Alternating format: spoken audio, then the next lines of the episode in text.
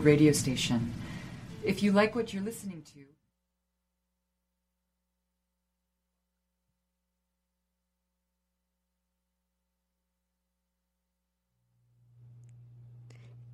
It's time for Dr. Lisa Gives a Shit. Hi, everybody. I really give a shit. I'm thinking about you and, and I, I, I'm concerned. I care. I want to know what's going on with you. Um, we are really lucky. We have uh, this really amazing artist in studio today, Matthew Weinstein, and uh, we're going to get to him in a minute. Um, there was something I was going to say, which is that, um, oh, well, I wait, there was something I was going to tell you guys, and I was got in this conversation with Matthew, and now I don't remember it, but I'm going to come back to it. So let's just say that um, we are going to have a call in number. So if you want to call in, it's 718-395-3731 and I'm coming from I'm coming to you at Radio Free Brooklyn, the best station in the western entire western hemisphere that is.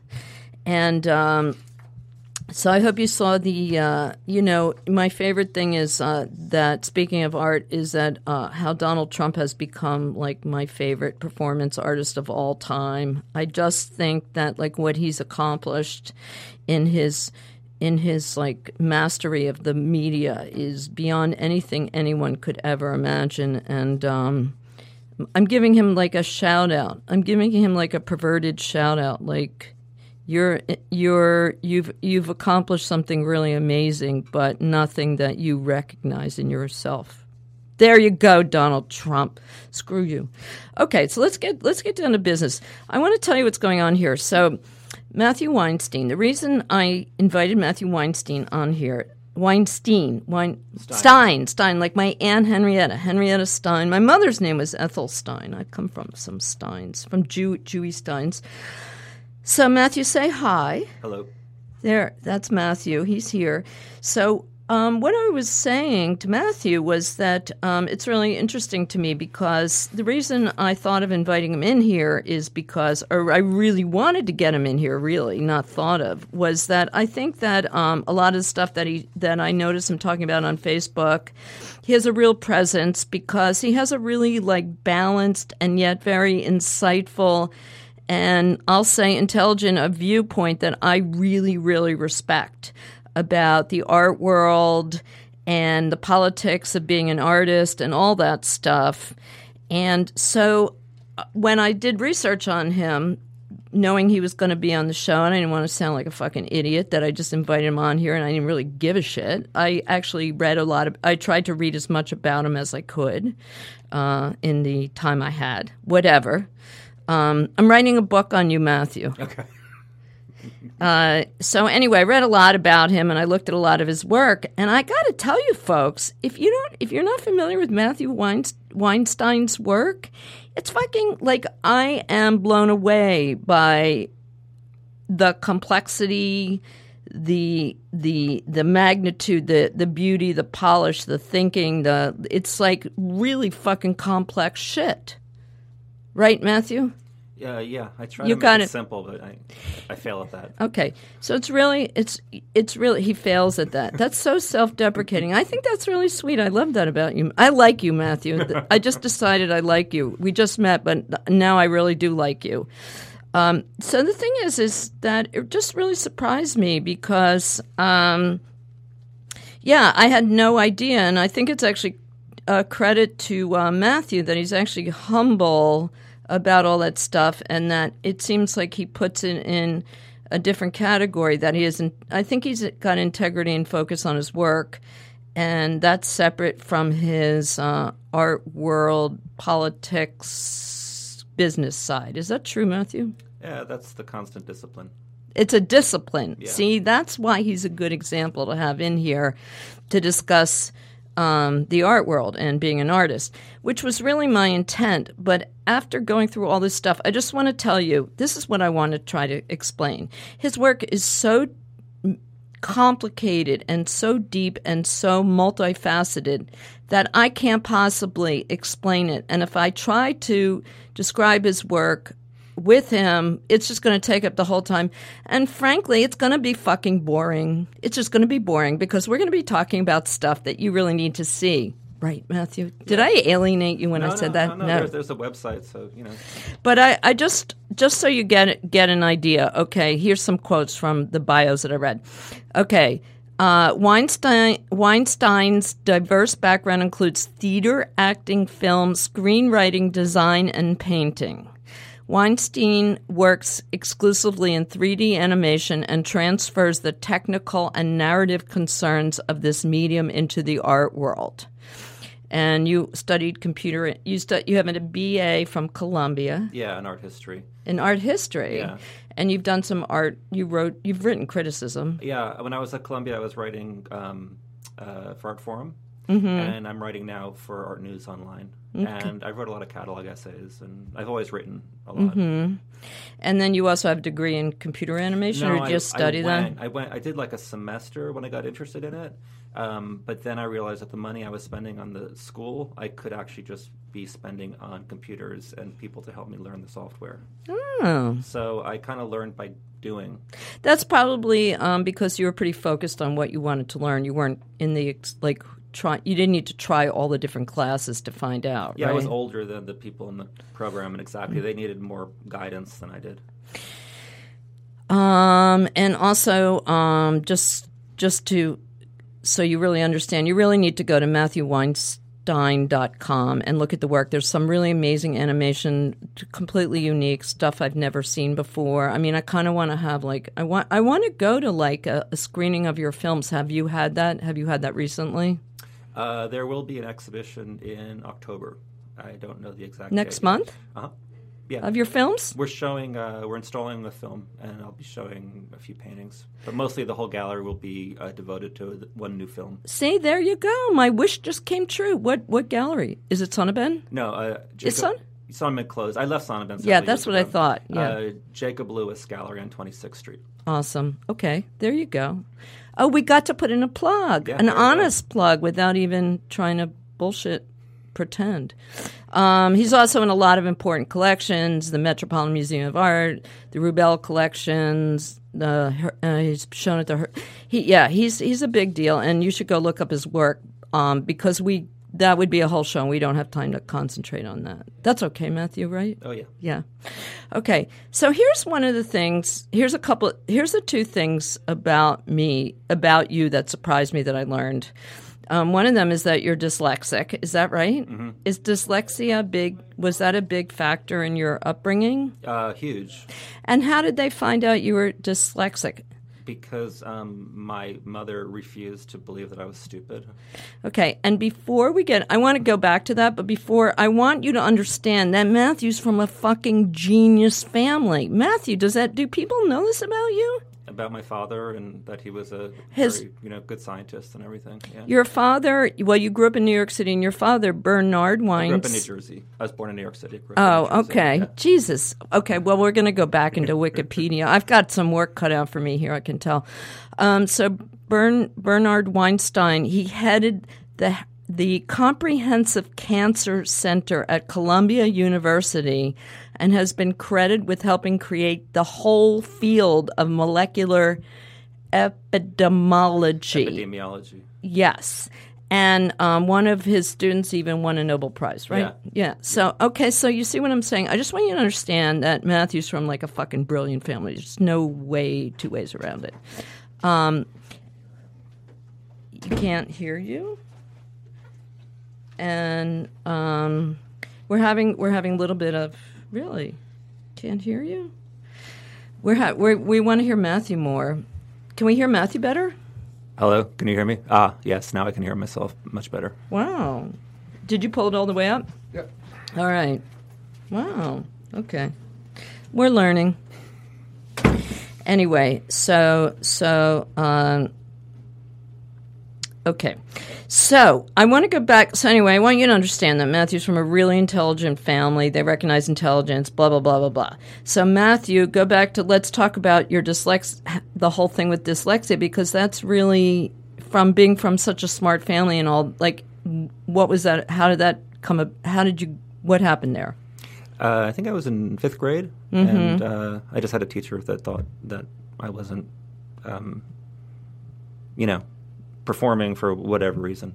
I mean, my biggest fear in life is that actually I'm actually stupid because, and just like there's a there's like a thing like you're dyslexic is is is you're actually just stupid, but you're from family that put a lot of money into your education. Oh, I think a lot of dyslexics feel that way. Like you never get over the idea that you're the belief that you might be stupid. Ah, interesting. It's like a blow to your confidence that happens, you know, at a certain level. It's sort of like when everyone starts growing and you don't, or Right. You know, everyone's got boobs, but I don't. When everyone's learning how to read, and I'm I can't. So what ha- what happened? And you have two sisters, older, younger. What's your birth order? I have two older sisters. Ah, so that must have been like you're also being the youngest. So you're a little bit behind, just by like you know they're bigger and they can ride bike better or something. Yeah, yeah, yeah. That's I mean- just natural too. They were good at school and everything. Yeah. So what happened? What were you? Were you not good at school No, no, not good at school at all. up until fifth grade? When they Uh, yeah, like I mean, I was never really. I got good at school in college. I was never great at school because I wasn't good at a lot of college. You can go and just do what you want to do. Mm-hmm. I still can't do. I still have problems with left and right. I, I don't know how to read a train schedule. I don't really know how to read a map. Like all sorts of things that just. Um, if someone asks me what time it is, I panic because I don't. I don't know exactly how to do that every time I'm asked to do it.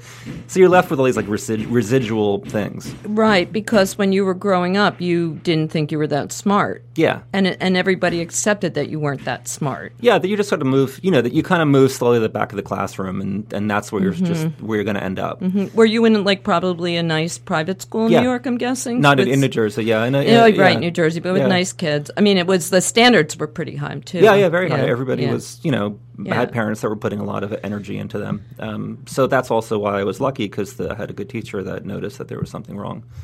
right. So what happened then? How did your life change?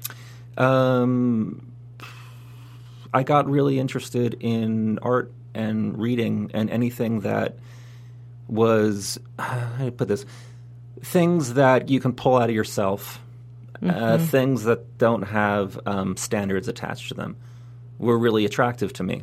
You know, like the thing about art that was always interesting to me was the fact that there's there's no final answer to it, which means Right. that you just have this infinite field of exploration and then you make your own rigorous boundaries, you know, which happens Right. over the path of one discovering what they want to make with art.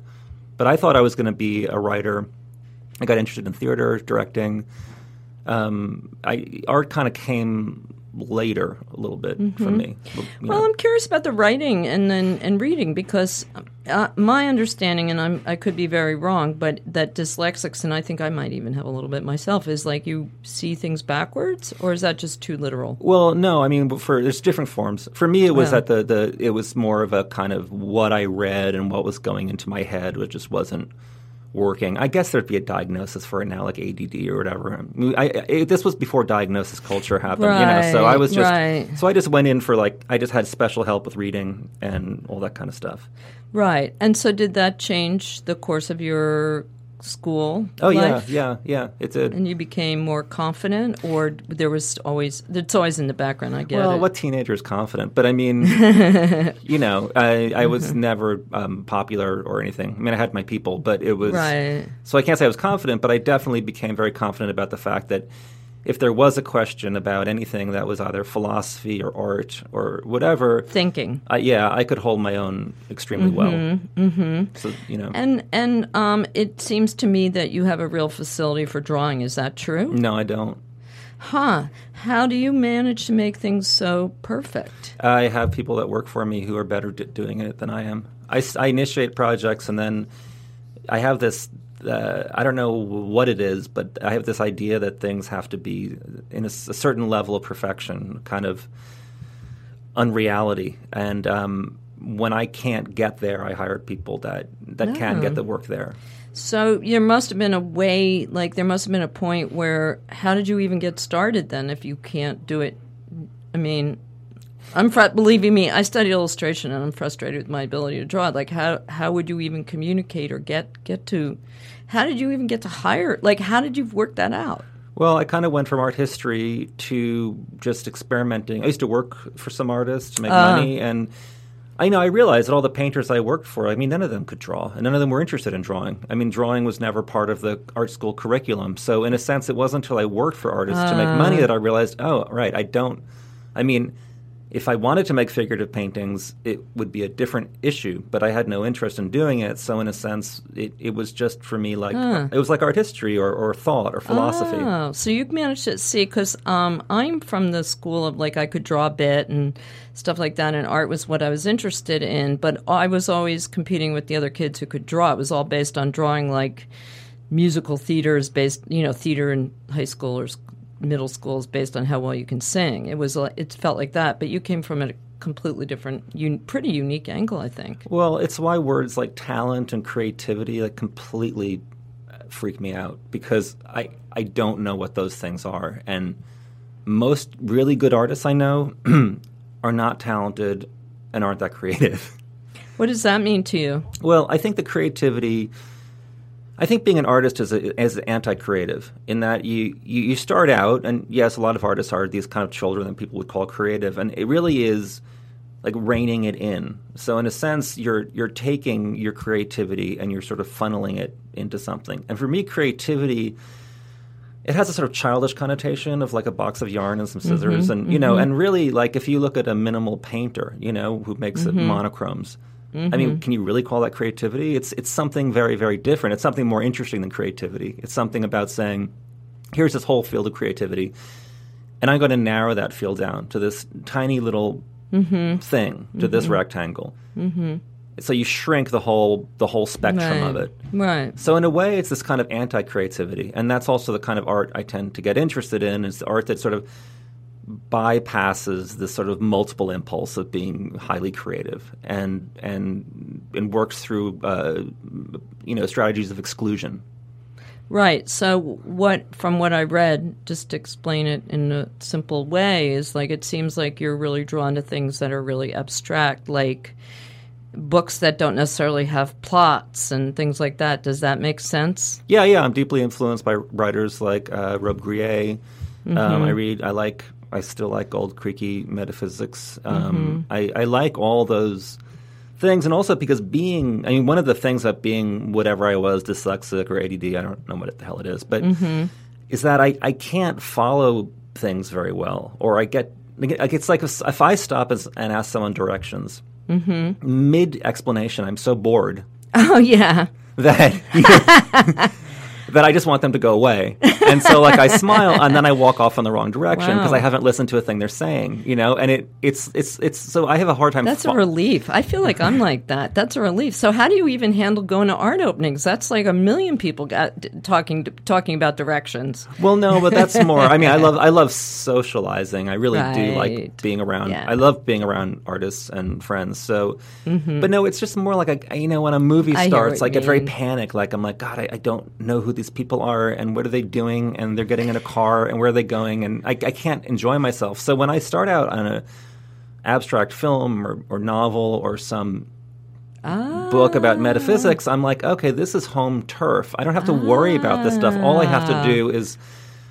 is involve myself with whatever this is. Oh, that's so interesting. I, I mean, that makes a lot of sense to me. I mean, I, I kind of get like that when um, I like, you know, like um, I mean, you know, uh, what what is what is that show? Um, like, let's talk about House of Cards. Like, I like it, but I feel like my husband is always coaching me through it as far as like the plot points and like what happened the last week and last month. Is that what you're talking about? Like forgetting all the plot points? Game, Game You- of Thrones, I I, not- I like watch it while I return emails because I've lost the thread of it. I like it because it looks crazy, but like I Yeah. lost the thread of it like Yeah. so many seasons ago. I have no Yeah, idea where yeah. they're going. Who are these people? Why is it winter? Yeah, yeah. And then I feel, see, I blame it. See, my psychology is such that I blame it on myself and I say I can't remember. Yeah, well, that's part of it too. I mean, part of me, you know, I think that basically there's there's a laziness that comes with, um, that comes along with it. I, I feel sometimes that if I had just worked harder, Ah, you, You know feel the I mean? same way. Yeah. Yeah, but I don't. And I think partially it's true because I think that we all could work harder. But you know, you have to kind of split the difference in these things. If you just beat yourself up, you're not going to get anywhere. But if you give yourself an out, an ultimate out, you're also not going to get anywhere. Yeah, yeah, and also like how important is it to really know the entire details of all the plot of Game of Game of Thrones or House of Cards or whatever show you watch, really. So I want to start asking. I want to go back to your dad because that sounds so interesting to me. Like, what was it like having having like what were your parents like? What was that like? What was your being in your family like? Um, uh, my father was extremely hardworking, very kind, um, and uh, was a great role model in terms of uh, devoting yourself, ex- you know, very in a very focused way to something very abstract and something that was very sort of on the margins of culture. And even when he started, cancer was on the margins of medicine. I mean, it, it, it was a very small field when he began doing cancer research. So.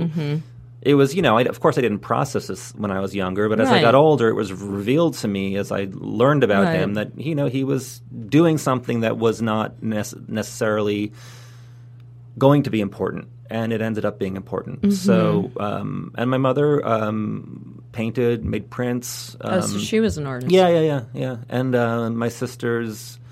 I know we all, you know, I, I was interested in art. I used to go to galleries with my mother in Soho. Um, we used to go to Castelli and Sonnabend and all these places. So, you know, it was, and they had a lot of friends that were artists. It, it, it was, uh, you know, diverse, you're- diverse Judaism, I guess. You know, So your mother um, was really interested. She she she brought a lot of art into the house. oh yeah, and, and all the friends that they had who were artists, Artists. Were, came from her, and um, right. And my father's scientist friends were more.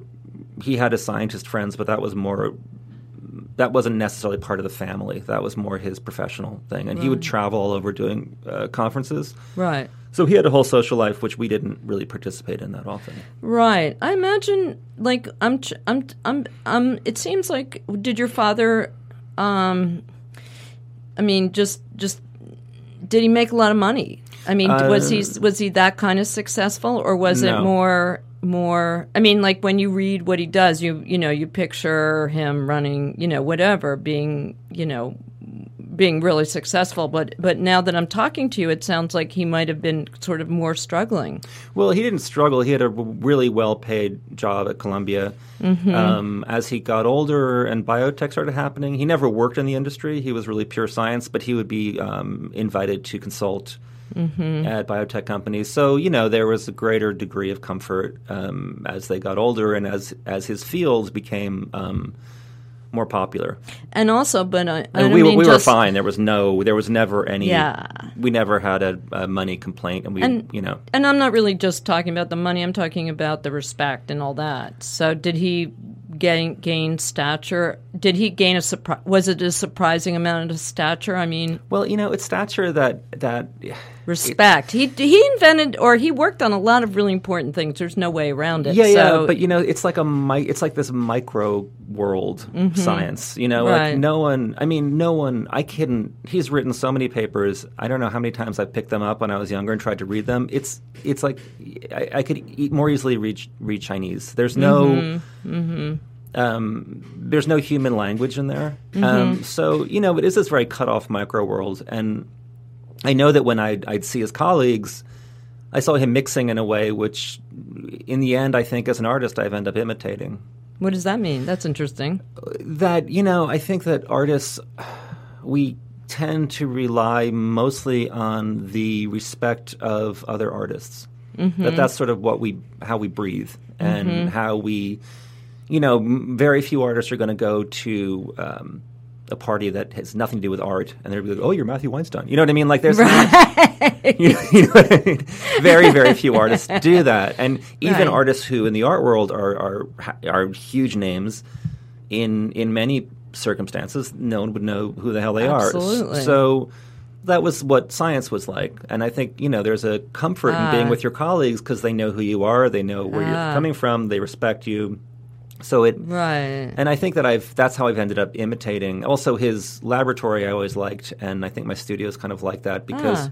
you know I have people working for me. We pursue different projects and sort of different workstations and different areas, and it always feels like we're in a continual state of experimentation.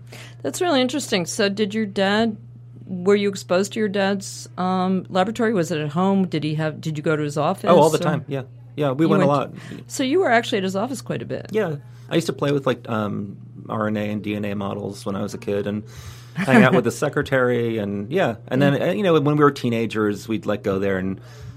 I mean, you know, we'd have like jobs like xeroxing and collating Ah, papers. ah, and, I see. And then the, and the scientists that worked for him, a lot of them were family friends, like the ones that the, the sort of lifers um, Mm-hmm. were family friends. So there's a community in a certain way. Oh yeah, like yeah, absolutely. Which is sort of interesting because when you think of doctors, I mean, you know, or even pe- people working in the medical field, which he is, you think of um, you don't think of a community like an art community, but this is like it's interesting to, to hear about that. science Yeah. community is, is an art community. It's, Yeah. there's, there's absolutely no difference. And there's the same amount of competition in that there's very little research money and they're all going for the same grants. And But, you know, the only option in any of these communities is to show up and be nice because ultimately this is your tribe. yeah, right. And you don't fuck with your tribe. Right, right, right.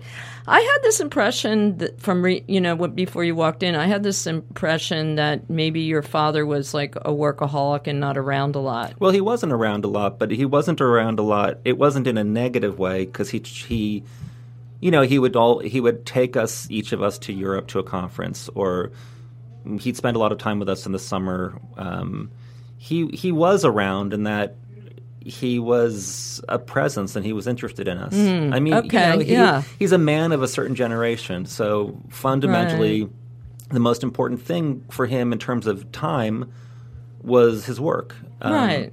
But he was Well, you I mean, not even, not even. Uh, I mean, it sounds like he had a pretty. He he was a pretty unusually. He was more balanced than you than I would have expected. He really sounds that way. No, no, he was a, he was he was around and he was good. That's really And, awesome. Yeah, I mean, I don't think anyone who has a father from that generation has a sense that their father was there all the time. I mean, the the point of men was to work. Well, my father, I'll just tell you, my father was there all the time, every evening at after six, and he wasn't there ever. yeah, yeah. He was like the most. So it's really like quality of time. You No, know, my father was super, super distant. So what you're talking about um, is a guy who really cared and connected. I Oh, yeah, think. yeah, yeah. yeah, Yeah. And what about your mother? Did they have a good relationship? Yeah, they did. Mm-hmm. They did. So it sounds like a pretty nice, you know, nice, healthy background. Yeah, I mean, you know, every family It wasn't perfect. every family lost their shit in the 70s. Mm-hmm. It was like a collective like mm-hmm. mind fuck. You know what Yeah, I mean? Like no, it- I know. And also, know. you mean you have a house with a bunch of teenagers in the Mm-hmm. 70s and the whole thing, and you know, of course, there was high drama moments. But yeah, I mean, I, I, I know people who from from such crappy families that I've never. One thing I've never complained about is is uh, my family. No, it sounds like a really um, it sounds like a really good family to grow up in with a lot of um, different aspects to um, be um, enriched by and nurtured by. Yeah, and you appreciate it too. I think. Yeah, yeah, yeah. Well, so, I mean, I didn't when I was an obnoxious teenager, Well- but you know, in my in my adult life, once my brain kind of grew Right. to fit my skull, right. yeah, I realized, and especially meeting other people out in the world who were Mm-hmm. telling me stories of their families that were so sad or horrifying or situations of such deprivation that I realized that really, you know, for me to complain would be absolutely ridiculous. So, um, let's see. I just want to um, do a station ID because we're at about the half an hour and uh, remind people that this is Dr. Lisa Gives a Shit coming to you from Radio Free Brooklyn. And uh, listen in, listen in. There's some. This is a really good conversation. We're learning so much about Matthew's work, and now we're gonna we're gonna start talking about a little more about him personally and the art world. So um, there were a few things. Um, so anyway, I just wanted to um, ask you a few questions. Um, so we didn't really talk about you. So I have the worst gate. Are you gay or straight? Gay. And do you have a relationship? Have you had a lot of relationships? I've been with the same person, David, for uh, 16 years. oh wow. Yeah. So was that um, was that a big deal coming out to your family and all that stuff? How was that? It was a little bumpy. Um, and then, Were they surprised? uh, my father wasn't. Uh, my mother was. You know, it, it it was a little bumpy because everything was a little bumpy, and and I think that I don't know. You know, what am I trying to say? I think that people, everyone did their best. Right, right. But what do you mean mean by? I mean, because bump- people didn't understand gay people back then. You Oh, know, they didn't they didn't know any. So what year would that have been? Like eighties, seven, eighties, sometime in the mid eighties when you spoke to your parents. Yeah, it? it? was also like the height of the AIDS crisis. Oh my God! Right. So you know the whole thing was. Oh, that's really the whole thing was very fraught. So I I don't. I well, don't we're not. We're not. them. No, we don't blame them at all. Yeah. I just want. I'm only. cu- I'm. I'm. Uh, you know. I'm only curious And as also- the effect on you. and they had and they had no idea that a gay person could even be in a relationship. oh, right, right, right. You know what I mean? Like all this stuff is is such new information to people. Right. Like still, when yes. I say like I've been with David for 16 years with straight people, they're always like, "Wow," and I'm like, "Why are you saying wow?" Still, people are like Yeah, that. totally. Wow. Wow. And you like, Well, I'll tell you. You know, when I'm, I moved to New York in 1978 after college, and I have to say, um, I was surprised at um, how many gay people there were, openly gay people. I mean, not that I'm certainly not uh, a narrow-minded person, and I wasn't being narrow-minded. I was just surprised how prevalent it was, and that I had no. This is going on, and I had no idea. This is such a, you know, this is so common, and I Yeah. didn't know. I felt so sheltered. Yeah, and I think they realized how common it was, and that you know they didn't they didn't. Yeah, there's a lot of '50s ideology to let go of for them, and the '70s. I keep talking about the '70s. I think was such a rift for people, and, Oh, it- and for people from with a '50s mentality, I think it was a very violent rift because they Yeah. basically all the things that were supposed to complete their lives, they were informed that these things no longer matter. It was a culture. I call it a cultural revolution. Really. Did Yeah. you did you feel bad? Did you feel bad about like? um I wonder. You know, you you you are protective of your parents, and I wonder if you if it was hard for you, or if you feel like, um, and you, you know that you know I'm just trying to be uh, empathetic. I think, but I'm getting a sense that like it might be hard that you you might feel bad in some way that you you know that you brought that into their lives i mean not that you feel guilty or that Mm. it's wrong but just like that it's it was tough for you but it was tough for Well, them Well, you know, nobody wants to be gay. It just is who you are. I mean, it's not like a straight person is going to be like, God, I wish I was gay. You know what I mean? And and I I and no parent sits around dreaming about their children being gay. Mm-hmm. So yeah, of course, when you the thing that helps almost everyone when they come out, and I've always told parents, like friends whose kids are Gay. deciding they're gay, and, and now all their all their daughters want to be men and everything. I always say that you know you don't have to worry about them too much because the one thing about people who are coming out is often that you're so shielded by your own narcissism. Mm. I mean, I I trampled on the feelings of so many people ah because I was only concerned with myself and ah and that's a protective mechanism. Like I couldn't be Yeah. bothered. I wasn't thinking, "Oh, gee, this is making my mother nervous or Right. my father doesn't understand or my father's concerned." I was just furious that the world didn't all of a sudden say, "Wow, you're amazing." You know, Right. so Right. and most people I know, like for me, like in terms of gay men, there's Mm-hmm. nothing more narcissistic than a gay man coming out because you have all the entitlement of maleness. right And then above that, you have the entitlement of demanding even more from the world. So you're basically just this, you know, raging source of narcissism. So, you know, I always say like, you know, unless you have a family that's Wow. that's punishing you deeply, right that's a whole other category. But if you're just sort of in a sort of normal coming out awkwardness, um, right hey you're- who wants you're, to you're talk fine.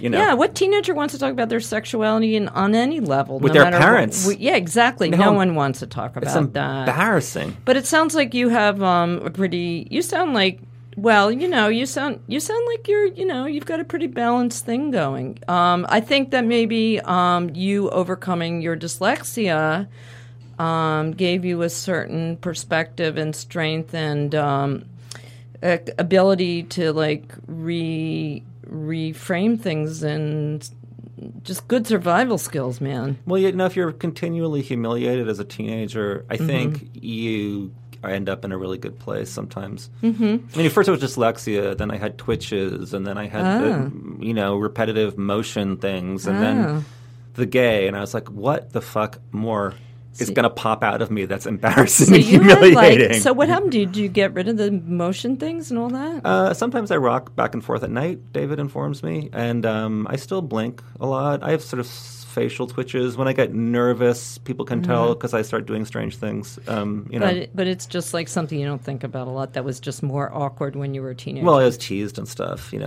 oh yeah, so of course you were. Yeah.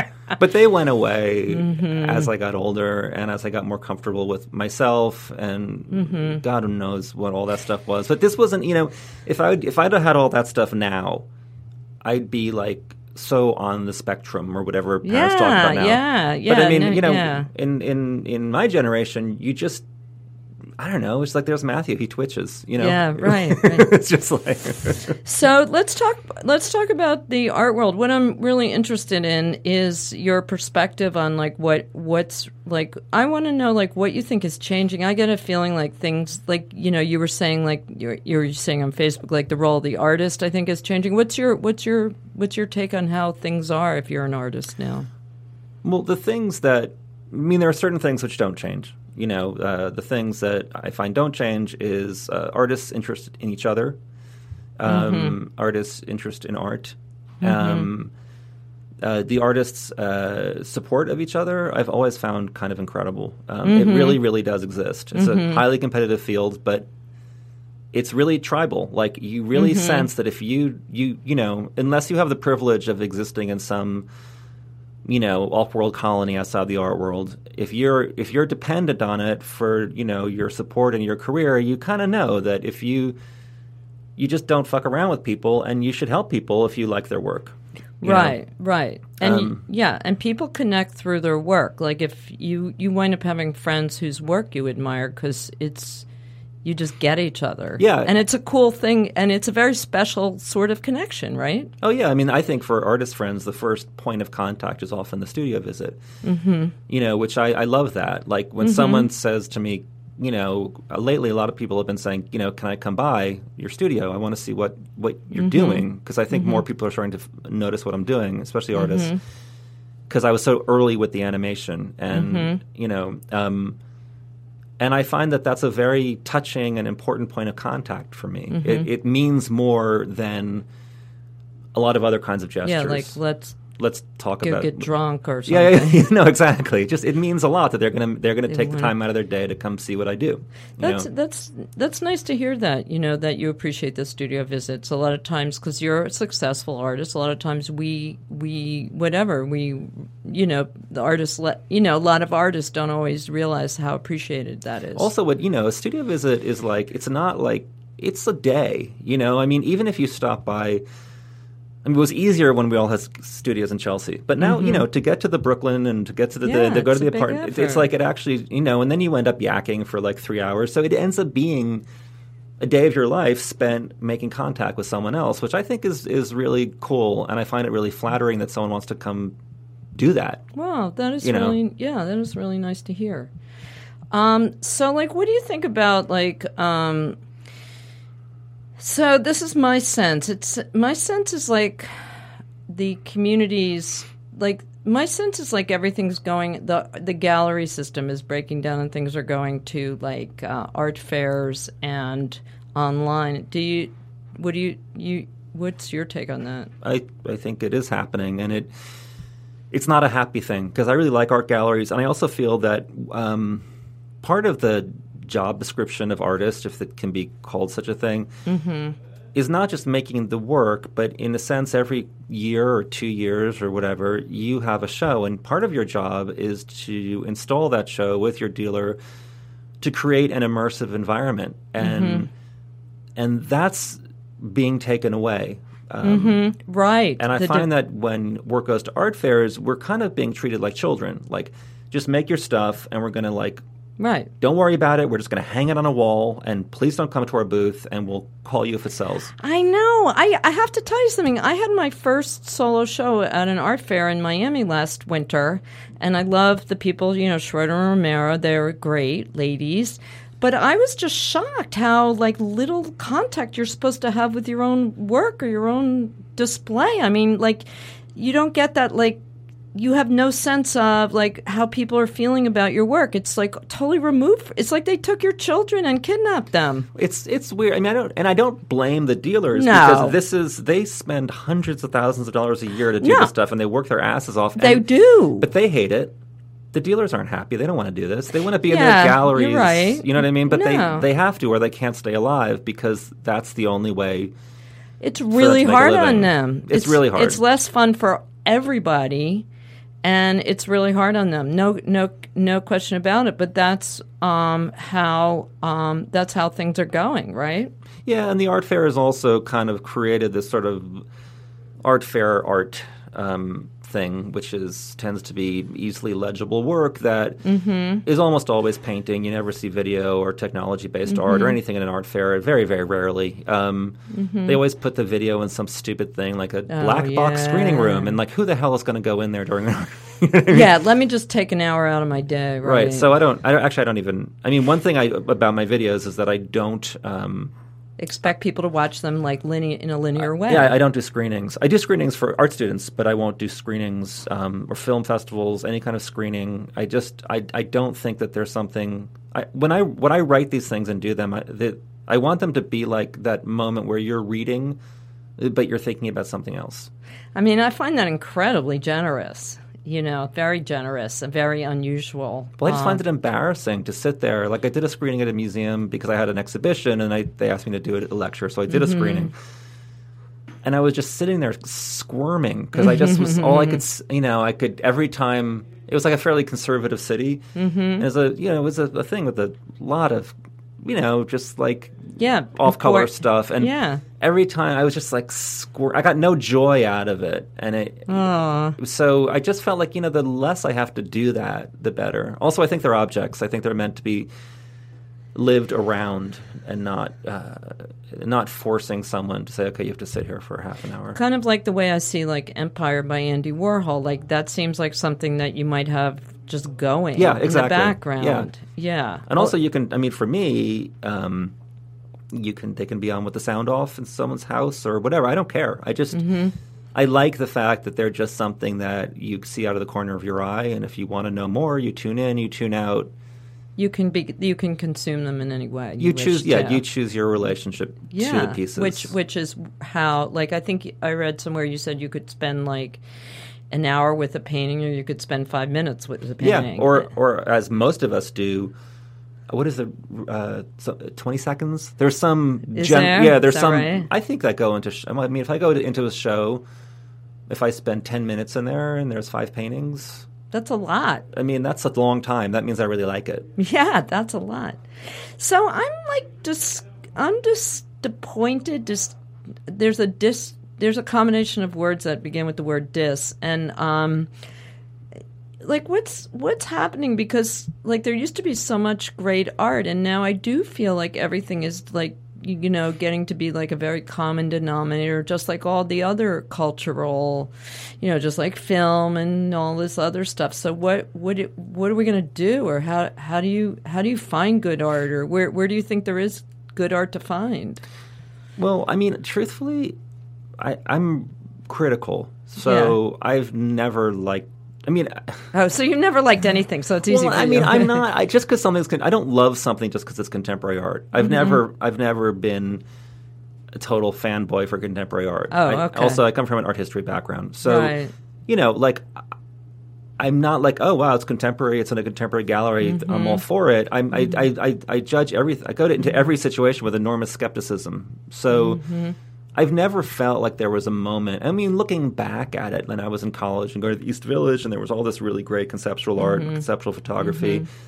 It was really lively, and all we can do is hope that there's people who are who have that kind of energy again. I mean, it's not going to come from me. I've already been, Mm-hmm. I've already done it. So in a sense, like you just have to hope. And I, I know you go to the Lower East Side and you go to Brooklyn and you see small galleries that are trying. You know, Yeah, I guess what's happened for me in a way is that the energy of the art of what I call the art world, my art world or something, and like what you know, I used to love to go to like Soho and stuff like that, and, and also because I think you're very directed in the kind of work that you do. and have always been. Whereas, like I'm, you know, uh, I'm just looking for different ideas that, that execute all different ways. So for me, I think I get stimulated by a very broad scope of ideas and work, and I think that um, you know I have a harder time finding that to in a satis- to satisfy myself, but at the same time, I still have a bunch of artist friends that I can hang out with. They're not showing in those galleries and the galleries in Chelsea and stuff like that. But does that doesn't matter really? I have my people and I have my work. Well, yeah, I mean, like it's always been. You have to carve your own experience out of this giant mass of stuff. I mean, right? There's fifty thousand art worlds, and they're all orbiting right. around each other. And I think there's this myth that they're all orbiting around this one mainstream art world, but it's not actually true. Right. That's what they're Rob all, they're, said. They're all in their own little bubbles, and they all have their own kinds of support systems. And mm-hmm. you know, it's like I go to these guys. I've, you know, you go to a online looking at art, and there's some artist who's selling paintings for $150,000 you've never heard of them. They yeah, they don't right. even look like contemporary art. There's like there's a whole there's thing right. going on and you're like, "Wow, there's there's all this other you know, like you get so puffed up in New York and the art world thinking that you're at the center. And then right. you have to constantly remind yourself that that's just the wrong way of looking at life and that you have to open your mind saying that there is no center.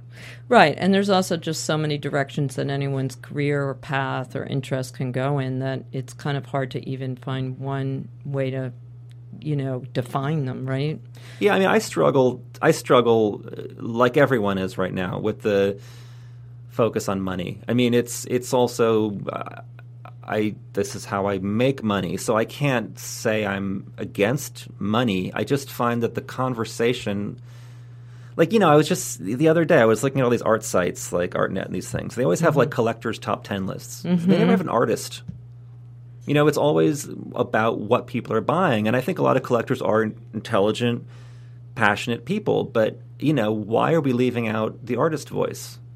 Well, it seems like what's happened is that um, the prices of art, art, art as a um, investment has definitely. I mean, that's that's changed a lot, changed the art world a lot. I think because it is a good. It can be.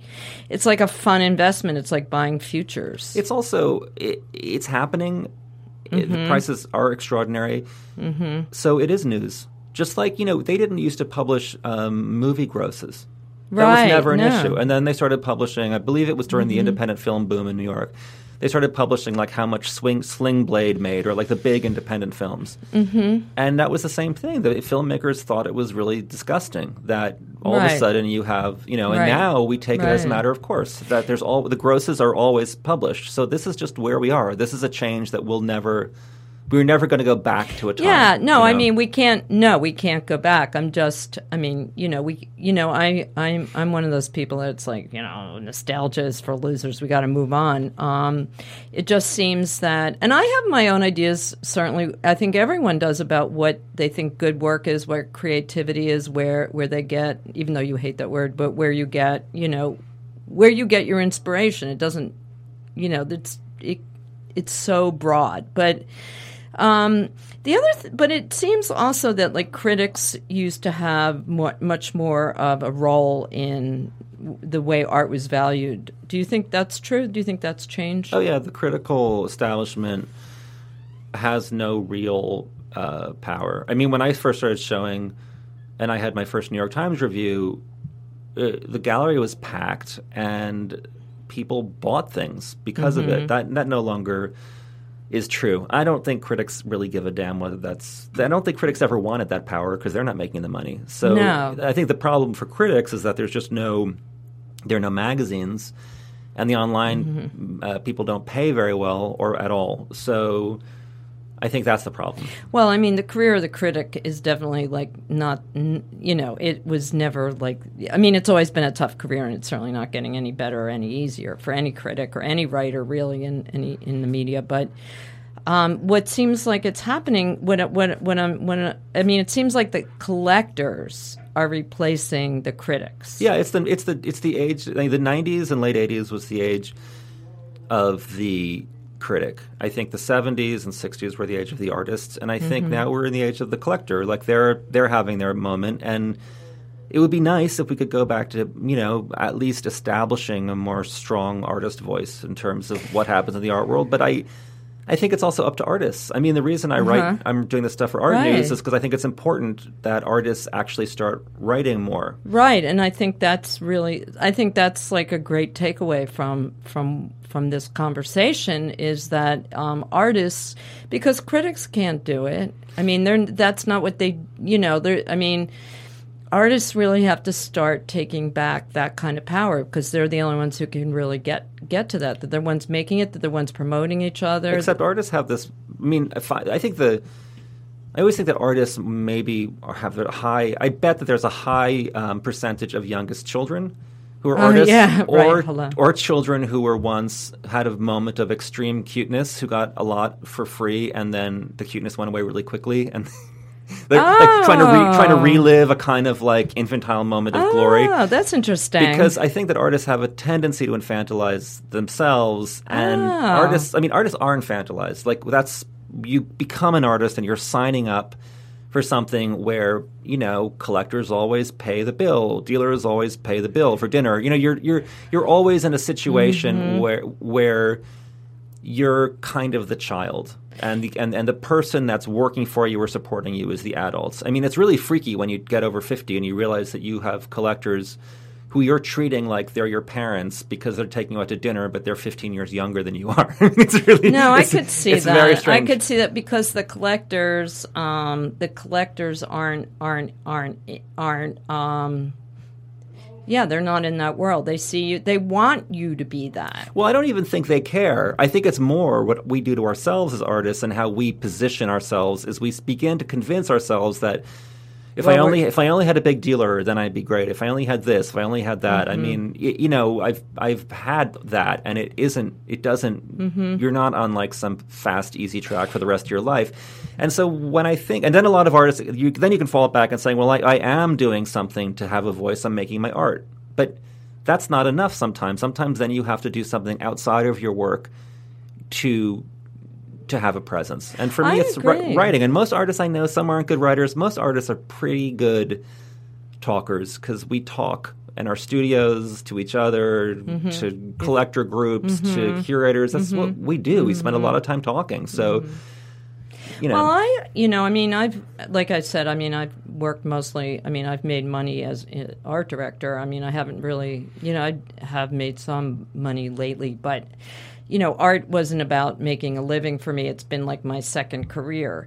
So um, it's always been my first career, but now it's actually th- my career. So, um, the thing is, is that um, since I've come from like a background where I'm not really, you know, I mean, I do think that you have to do everything yourself. I come from the place like if an artist is complaining that they're not getting in enough shows, it's because they're not making it happen. Like there's always there's always a place where you can send your work in or you can get something shown if you really want to. Yeah, you can rent a space, which is what happened in the East Village in the early 80s. These artists rented spaces in the East Village and opened their own galleries. And those artists, many of them became very well known artists. And it was a really amazing time. And the whole thing only lasted a couple years.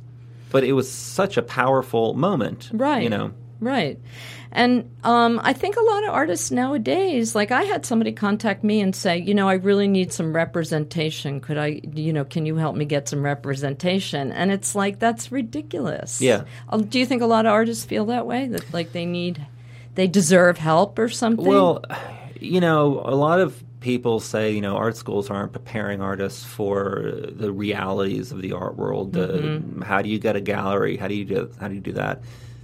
And I don't, I don't believe that you can teach that. I don't think that should even be part of the conversation in art school. I think that if you don't have the brains to go to all the galleries in Chelsea and you're in art school, or go to all the galleries in Lower East Side, or start forming attachments to other artists, then you're never gonna Mm-hmm. Right. figure it out. That, Right. no, there is no way to get a gallery. It's not actually a career.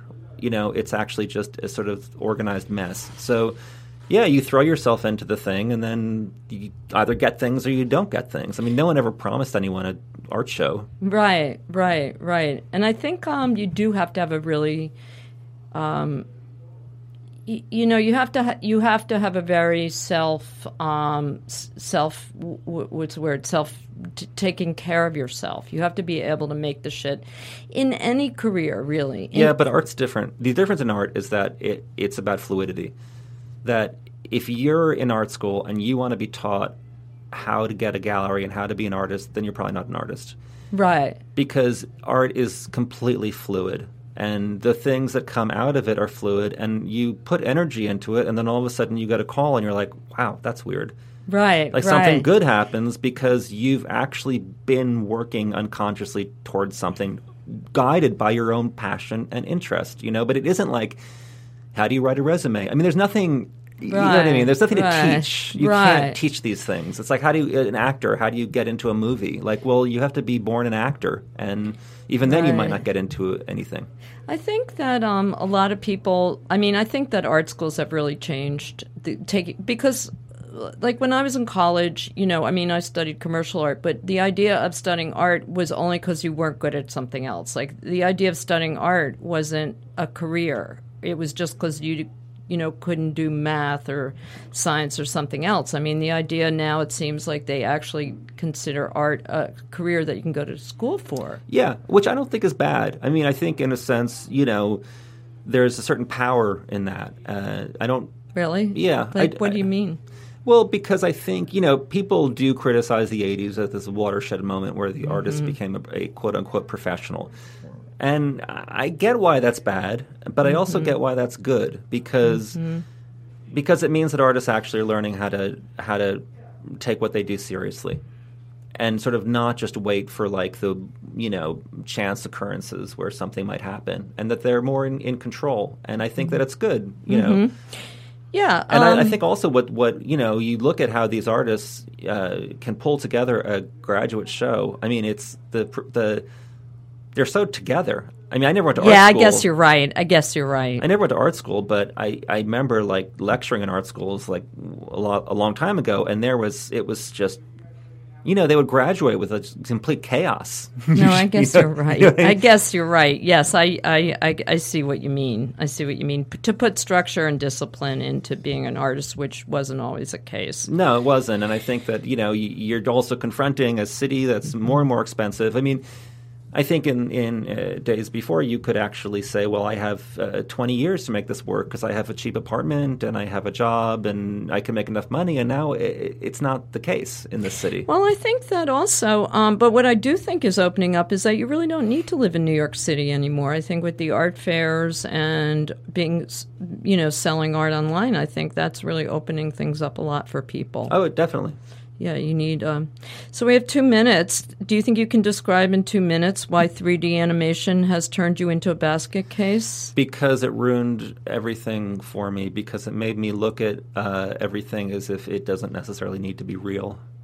Um, how does and and how is that? How is that bad? because it's this completely obsessional space. And if you're an obsessional Ah. person and you put yourself in that space, you drive yourself completely crazy trying to navigate and perfect and control that space. Ah, I see. It's So way too lim- It's way too unlimited. It's way too unlimited. So you have this godlike control over Ah. gravity and lighting and texture, and, and and then you're wondering, you know, what do I do in here? wow, that is that is frightening. So, are you a workaholic? No, So, do you have enough time with your partner? Is he an artist as well? he's an architect. Oh, so um, I'm a workaholic and that all I think about is art and art related things, and I only read books that feed into my art. But I, I in my studio from I know I usually leave by six p.m. oh well, and you guys have like fun things that you do together, and yeah. and does he work a lot as well? Yeah, yeah, he works. He uh, works more than you do, probably. Oh yeah, because he has his own architecture firm, so he works. He Ah. works uh, at least ten to twelve hours a day. Oh, oh, wow! What a productive couple. Yeah, we're productive. That's good. And um, so we're we're gonna have to wrap this up. But you know what? I want to make this point that Matthew, like some of the other people we've had on here, creative people, is another great example of somebody who's really balanced and has their shit together, and that's why they're successful, okay? He's not one of those like crazy, drug addled, whiny, unhappy, miserable people. And that's what I want you guys to know. Get your shit together. Anything is possible. It's all up to you. Right, Matthew? Would you agree with that? Yeah. Sort of. I really miss being drug addled. Uh, I guess we missed that part. no, I read. I read. You know what? I read that you said you don't like drugs and that because your work is psychedelic, but coffee is actually too much for you.